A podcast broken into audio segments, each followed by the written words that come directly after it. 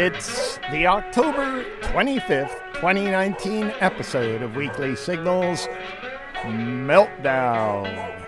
Broadcasting from Studio A at KUCI 88.9 FM, Irvine, California. I'm Nathan Callahan. And I'm Mike Caspar. There Yeah, he is. there he is. What is it, Mahler? What you got for me, boy? What is it? What is it? What is... Yeah. I- What's that? You want an introduction this time? He wants an introduction. And as always, the guardian of the border wall between Mexico and Colorado, Mahler, the fake news dog.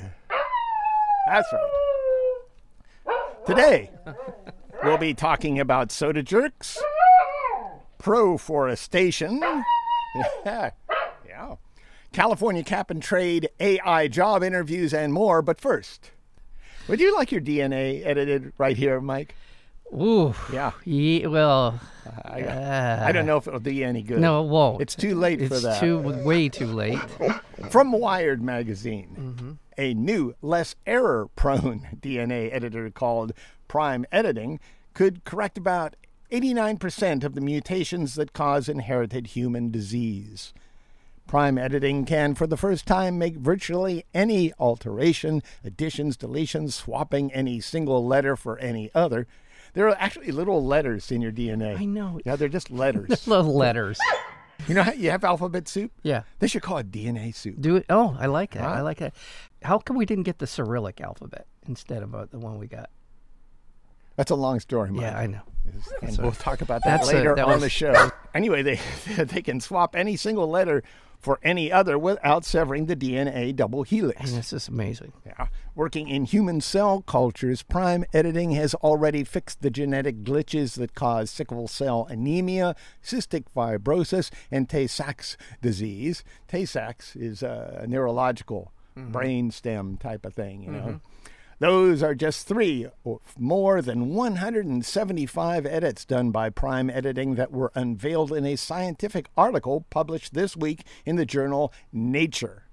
I love nature. You do? It's a great magazine. yeah. It really is. I do a great too. job. Yeah. I thought you meant just in general. Well, I You like nature. nature. I- yes. I like it, but I don't want it anywhere near me. That's all the way I feel about nature. Okay. How about you, Mahler? You like it? Um, well, Yeah, he he loves loves nature. Are there any drawbacks to this prime editing? Well, one problem is is that prime editors are huge in molecular terms.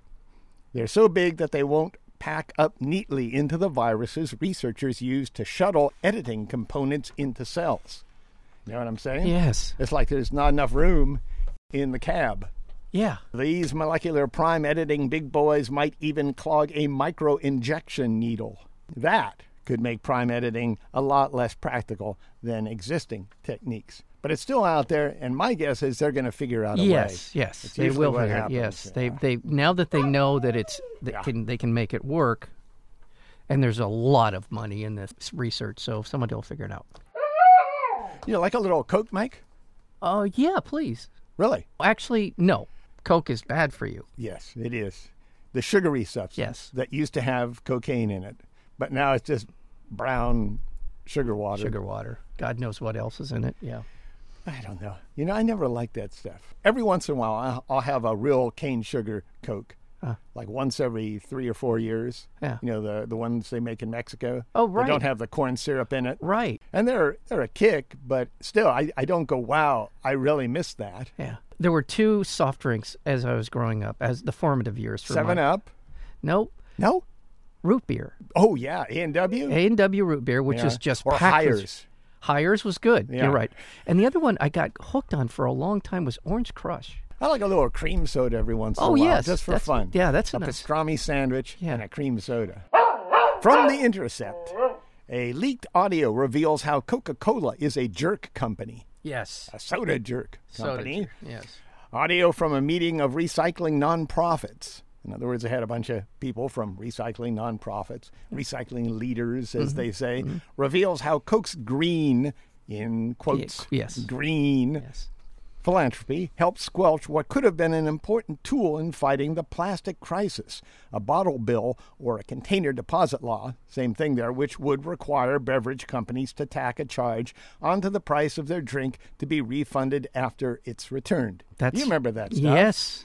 Coke not only opposed backing the bill, but threatened to cut its recycling donations if a bottle bill was promoted. In other words, they would no longer fund any of these green organizations, and the reason they're doing that anyway is just to promote themselves and make them look like right. good guys. This they're is the- greenwashing. that's right. Greenwashing. It's the price of doing business. Yeah. States with bottle bills recycle about 60% of their bottles and cans. States without bottle bills, only 24%. Right. It's a big difference. Yes, it's a huge difference. And states that have bottle bills also have an average of 40% less beverage container litter. But bottle bills put some of their cost of recycling back on the companies that produce the waste, which is why Coke and other soda companies have fought against them. Coke doesn't want to be responsible. Right. Actually, Coke pioneered the bottle recycling system when they had glass bottles. There you go. In 1948, when Coke drinkers put down a deposit, about half of what they paid for the drink, they returned some 96% of the glass bottles that they used. When I was a kid, that was a big deal Yeah. to gather up Coke bottles and take them into the They made great vases too. Yes. I remember I Oh, used to yeah. use them as a teen Yes. to put little roses in and Yeah. stuff like that. And they didn't destroy the environment as they degraded. But all that changed after Coke shifted to plastic bottles in the 1950s. I remember they had glass longer than the 50s. I Me think too. they did. Me too. Yeah, maybe well they into the did a, 60s. a slow shift. Yeah. As the waste piled up, the public began to push the company to deal with it, but Coke attacked the efforts and blamed their customers, the Coke drinkers. Oh, that's a sweet thing to do. Yeah. For the problem. In 1968, when state and federal legislation was proposed that would have made deposits on non returnable containers mandatory, Coke didn't lobby against it, at least publicly. Instead, it was the National Soft Drink Association, funded by Coke, Yeah. that did the dirty work to defeat the bill. At the same time, Keep America Beautiful was telling people, that was a campaign back there. remember. And, you know, good thought and everything, but they were telling people that keeping America beautiful is your job. Yeah. Not these big companies who are producing the waste, but you, you have to worry about where you're going to put it. Those who failed at the job of keeping America beautiful were called litter bugs. Ooh. Yeah. If you don't like all the litter in the world, look in the mirror. Wow. That's Coca Cola now makes 117 billion plastic bottles a year and was responsible for more plastic waste than any company in 2018. And yet they're telling us it's our problem. that's right. Why don't you just stop making the drink? This is a pattern in business. There are dozens of examples of industries that have been able to greenwash their problems away. I'd like to see an ad for good. water. You know, somebody drinking a glass of water and goes, Damn, that's good. that's good water. It's good water. Yeah. Yes. Hey, did you hear that the Trump administration State Department probe of Clinton's emails found no deliberate mishandling of classified information? But Nathan, Yeah. Hillary is evil and venal and horrible because because Yeah. Sean Hannity told me. Yeah. Yeah. Don't mention Sean Hannity's name. I'm so sorry. around Forgot Mahler. Sorry, the Mahler. incident he had with Want a Mahler. little avocado? Yeah, please. Yeah. Yeah. Wow. Yeah. No Coke, but you'll have an avocado. I like avocado. They're good. Good for your skin. Mm-hmm. Mm-hmm. A recent U.S. warning that it could withdraw its avocado orchard inspectors freaked out the $2.4 billion a year avocado export industry in Mexico. The Mexican state of Michoacan has an avocado boom fueled by hungry avocado eaters in the U.S. Their boom Yeah. has raised parts of western Mexico out of poverty in just 10 years. Avocado orchards can earn far more than any other legal or illegal crop. That's amazing. That is amazing. They could be growing that? marijuana. Oh, that stuff. yeah. Marijuana. Marijuana. Yeah. I read they can do that. But unfortunately, the money down there has attracted gangs and hyper violent cartels. These are avocado cartels that have hung bodies from bridges and pushed around police forces. Some growers are forming anti avocado smuggling vigilante groups. God. The situation went international in mid August when a U.S. Department of Agricultural team of inspectors was directly threatened in Michoacan. A Gang robbed a truck. The inspectors were traveling in at gunpoint. The withdrawal of U.S. inspectors could block shipments and devastate the avocado industry. Mexico supplies about 43% of world avocado exports, almost all of them from Michoacan. Yeah. There was a, a couple of months ago, there was uh, the Trump administration trade war with Mexico that kicked in. Yeah. And for a couple of about a month, six weeks, avocados went from like a dollar Yeah. an avocado to about three dollars an avocado because we were bringing in other sources for our avocados. Look, You're going to plant a tree in your yard. right, An avocado is not a bad choice. right. You know? It's hard to understand. I know Obrador has been the president of Mexico for about a year, give or take. Yeah. his whole regime was going to be based on anti-corruption, weeding out all of the systemic violence in the country. I don't know if he's making any progress, but it sure feels like there isn't a lot being d- done to stem this level of anarchy. If this news makes you want some guacamole, may I recommend a donation to KUCI to satisfy your craving? Just go to kuci.org. Your generous donation is how we stay on air. Commercial free, free form, free speech radio at 88.9 FM, kuci.org. From the grist, mm-hmm. William Moomaw, mm-hmm. Bill Moomaw, has had a distinguished career as a physical chemist and environmental scientist, serving as lead author on five reports of the Intergovernmental Panel on Climate Change, and he's all behind Proforestation, which is leaving older and middle aged forest intact because of their superior carbon capture abilities. Yes, Oh. that makes sense. While Moomaw applauds planting billions of young trees, he says that preserving existing mature forest will have an even more profound effect on slowing global warming in the coming decades. And that's when we need to really start. I mean, you plant young trees, they're not going to do a whole lot of capturing when they're a foot tall, That's right. but mature forests can do a lot. That's right. If we manage our forests and grasslands in a different way, they could be capturing twice as much carbon dioxide. One paper found in multi age forests of all types around the world, half of the carbon is stored in the top 1% largest diameter trees. Oh wow. That's half. Half in the top 1%. It's almost like the uh, disparity in wealth. It, it is a little bit like that. Yes. Even what we think of as mature forests are still accumulating carbon because carbon makes up about roughly half of the dry weight of the wood. As trees get older, they absorb more carbon every year, and because they are bigger, they store more carbon. We always think of the Amazon as a place that's screwing up because they're taking down the forest, deforestation. But the loss of forest canopy that's greater than any other place on the planet is the southeastern United States. I did not know that. Yeah, that's nuts. Why? A little over a decade ago, the European Union declared that bioenergy, like burning wood pellets, is all carbon neutral and a renewable energy resource. But since bioenergy is more expensive than all the fossil fuels and more expensive than even wind and solar, the European Union and especially the UK began giving bioenergy huge subsidies. The UK has reduced their coal use a lot, but their emissions have not been reduced at the same rate as their coal reductions would indicate because a big part of their replacement is from burning wood in the form of wood pellets that primarily come from the southeastern United States.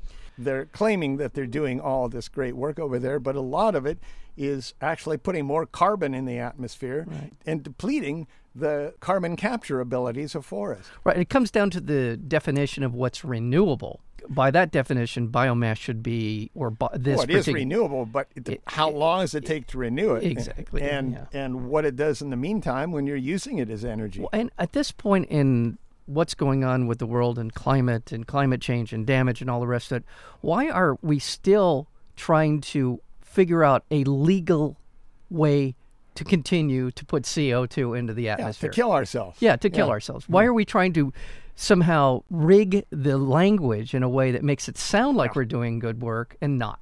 That's and, crazy. And it's a double bad thing for the southeastern United States because it's the most biodiversity rich region in North America and has more species of animals and plants than any place else.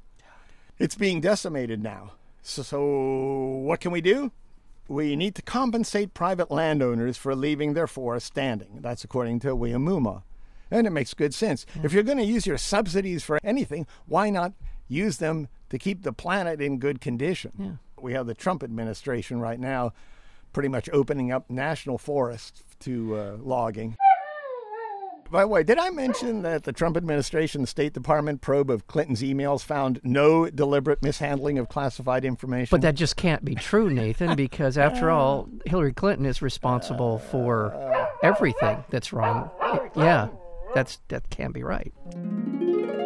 Hey, there's arguably nothing more important to human survival than access to clean drinking water. Mm-hmm.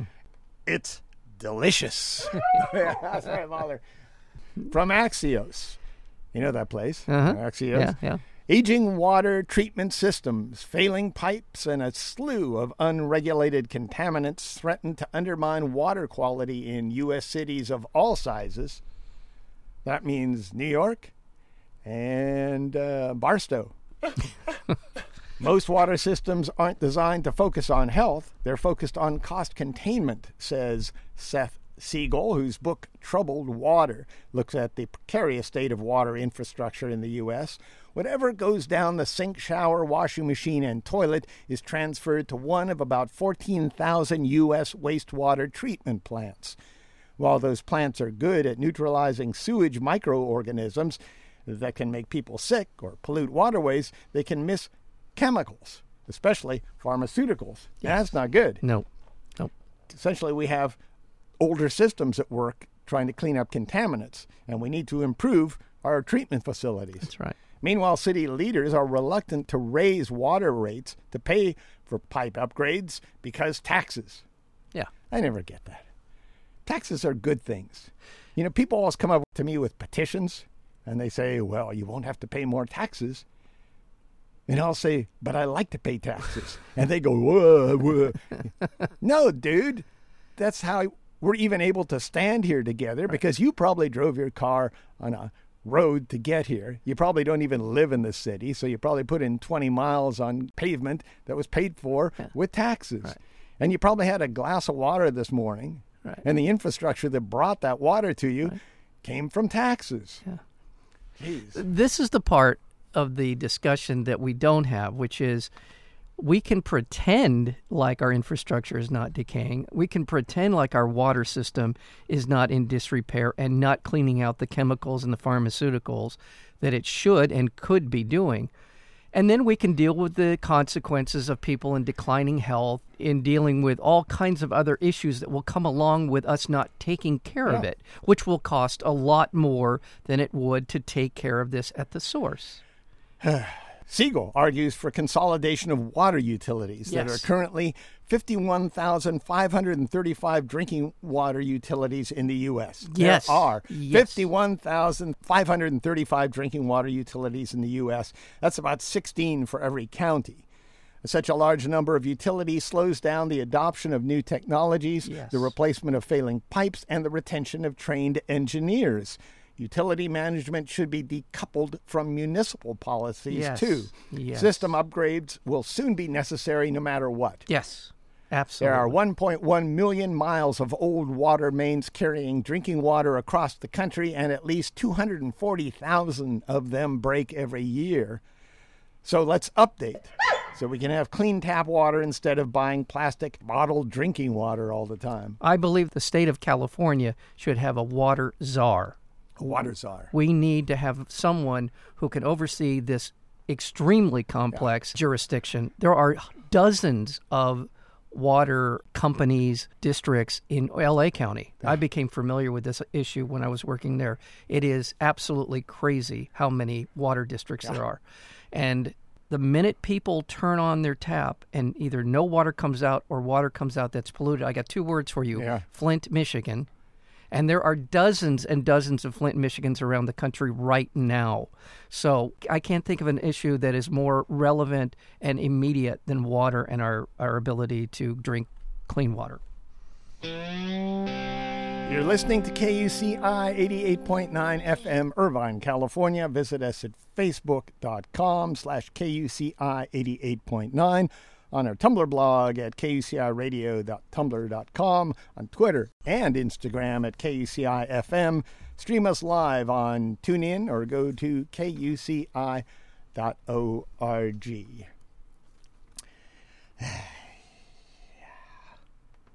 A whole bunch of unusually warm water has formed in the northeastern Pacific Ocean. Scientists are worried that it could devastate sea life in the area and fuel the formation of harmful algal blooms. Those things are nasty. They just suffocate Yep. any other living thing. The Northeast Pacific marine heat wave of 2019 was first detected in early June. Now, data from weather satellites show it measures seven times the size of Alaska. So the hot patch is over 4 million square miles, bigger than China. Given its size and location, the marine heat wave rivals the 2014 heat wave known as the Blob, which occupied roughly the same region of the Pacific and became known for triggering widespread die offs of marine animals, including seabirds and California sea lions. It's likely that global warming will exacerbate heat waves in the future, given the excessive amounts of heat oceans have absorbed in recent years. And you say to yourself, how much is that, Nathan? How much is that, It's Nathan? equivalent to five Hiroshima bombs a second, exploding continuously from 1993 to the present. That's 350 terawatts. Seabirds and sea lions have been some of the most obvious victims of marine heat waves, but the negative consequences of unusually warm water can be seen throughout the marine food chain, from plankton to tiny organisms that form the foundation of the food chain to whales. Ah, mother. Whale whales. The Trump administration sued California over its efforts to reduce greenhouse gas emissions, taking aim at the cap and trade program. The Trump Department of Justice accused California. Remember, that's that's William Barr. yes. That's a mafia Yeah. lawyer. He's the consigliere. The Trump uh, Department of Justice accused California of unlawfully entering into an agreement with the Canadian province of Quebec to cap greenhouse gas emissions and require companies to buy pollution credits, saying, because Canada is a foreign country and foreign relations are reserved exclusively for the federal government. That's what they say. You know, that whole concept is just BS Yeah, that, it is. that that states or cities can't have some kind of foreign policy. They have sister cities. Right. They can get relationships. We have a relationship going with China. Right. That's in business wise, we do it all the time. The only problem is is this is running contrary to what Trump wants to push business wise. So he wants to limit what California can do.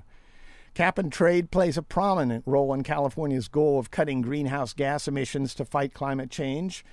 This latest attack shows that the White House has its head in the sand when it comes to climate change and serves no purpose other than continued political retribution, according to California Governor Newsom. You know Gavin Newsom. Gavin Newsom. Yeah.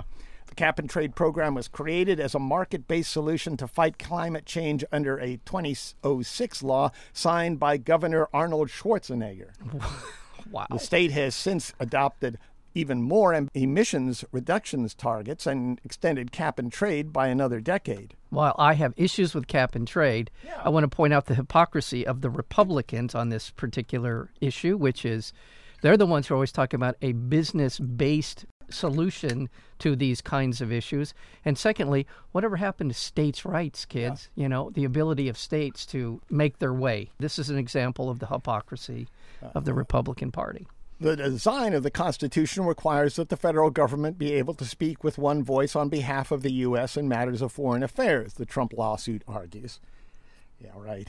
But attorneys at California's Air Resources Board were aware of those limitations and crafted the cap and trade system carefully so as not to violate federal authority. California's cap and trade program is structured as a recognition of pollution credits between governments without binding enforcement mechanisms that would rise to the level of an international treaty. So it's a You it? handshake agreement, Yeah. essentially.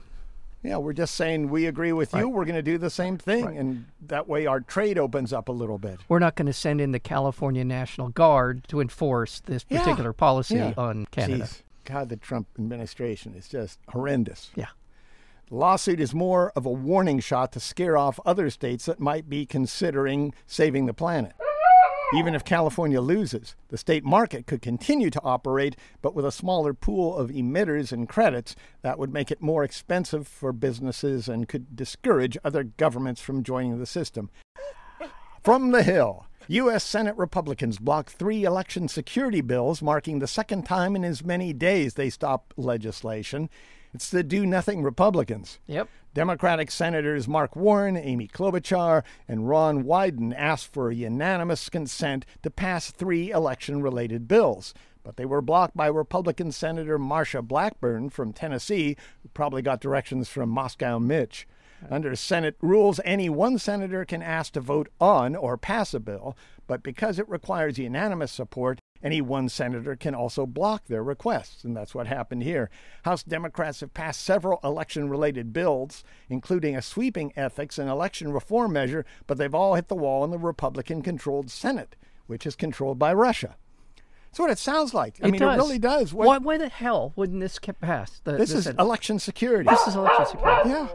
Remember, the Republicans looked into it. They had their own Senate committee investigating election security, Right. and they found that Russians were involved in throwing the election. This was William Burr and Mark Warner's committee, and they came to the conclusion that Nathan just articulated, which is that the Russians interfered with our election, despite the fact that President Assad was saying no. And so they at least have some level of independent thinking in the Senate.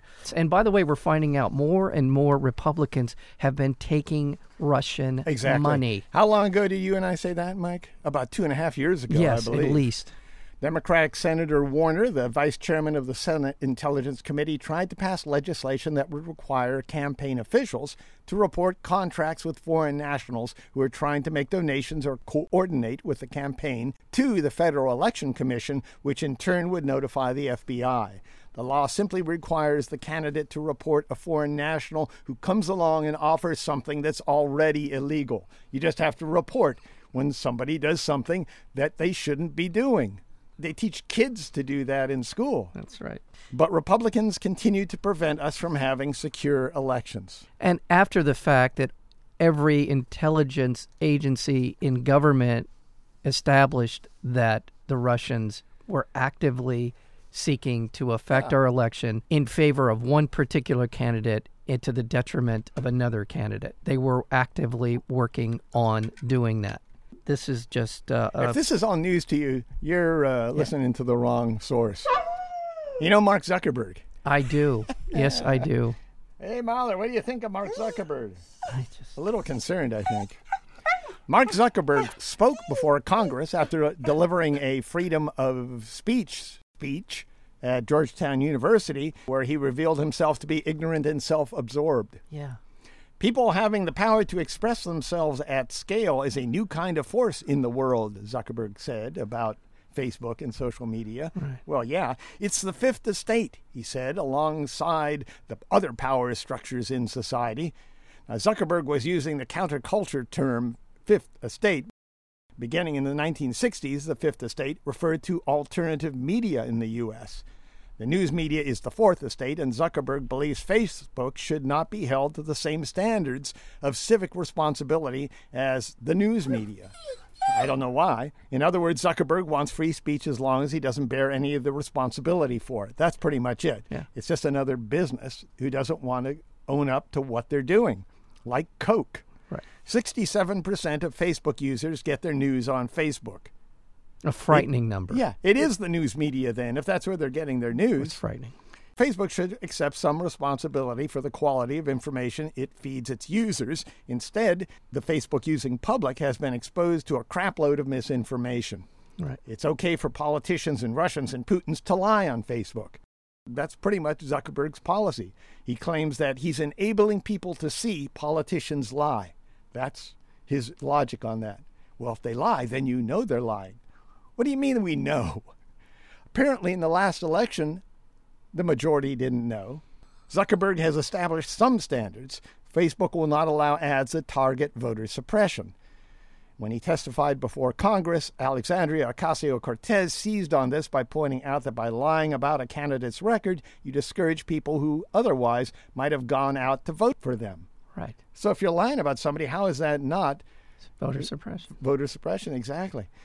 In fact, that's exactly what happened in 2016. The Russians specifically targeted black voters with disinformation geared toward discouraging them from voting. A big chunk of Facebook's activity now revolves around conservative sources serving conservative information to conservative Facebook users. Conservative posts and pages dominate Facebook distribution, yet conservatives whine about how conservatives are oppressed on social media. The one thing we should really keep in mind about the Republicans and Trump in particular is every time they bitch about something, 99% of the time, it's exactly what they're guilty of doing. Did you hear Alexandria Ocasio Cortez take him apart? Yeah. She said, Well, what if I put out an ad that says a, a Republican opponent in a race supports the Green New Deal? Yeah. Which And he couldn't answer that. He, he, really could, couldn't. he couldn't.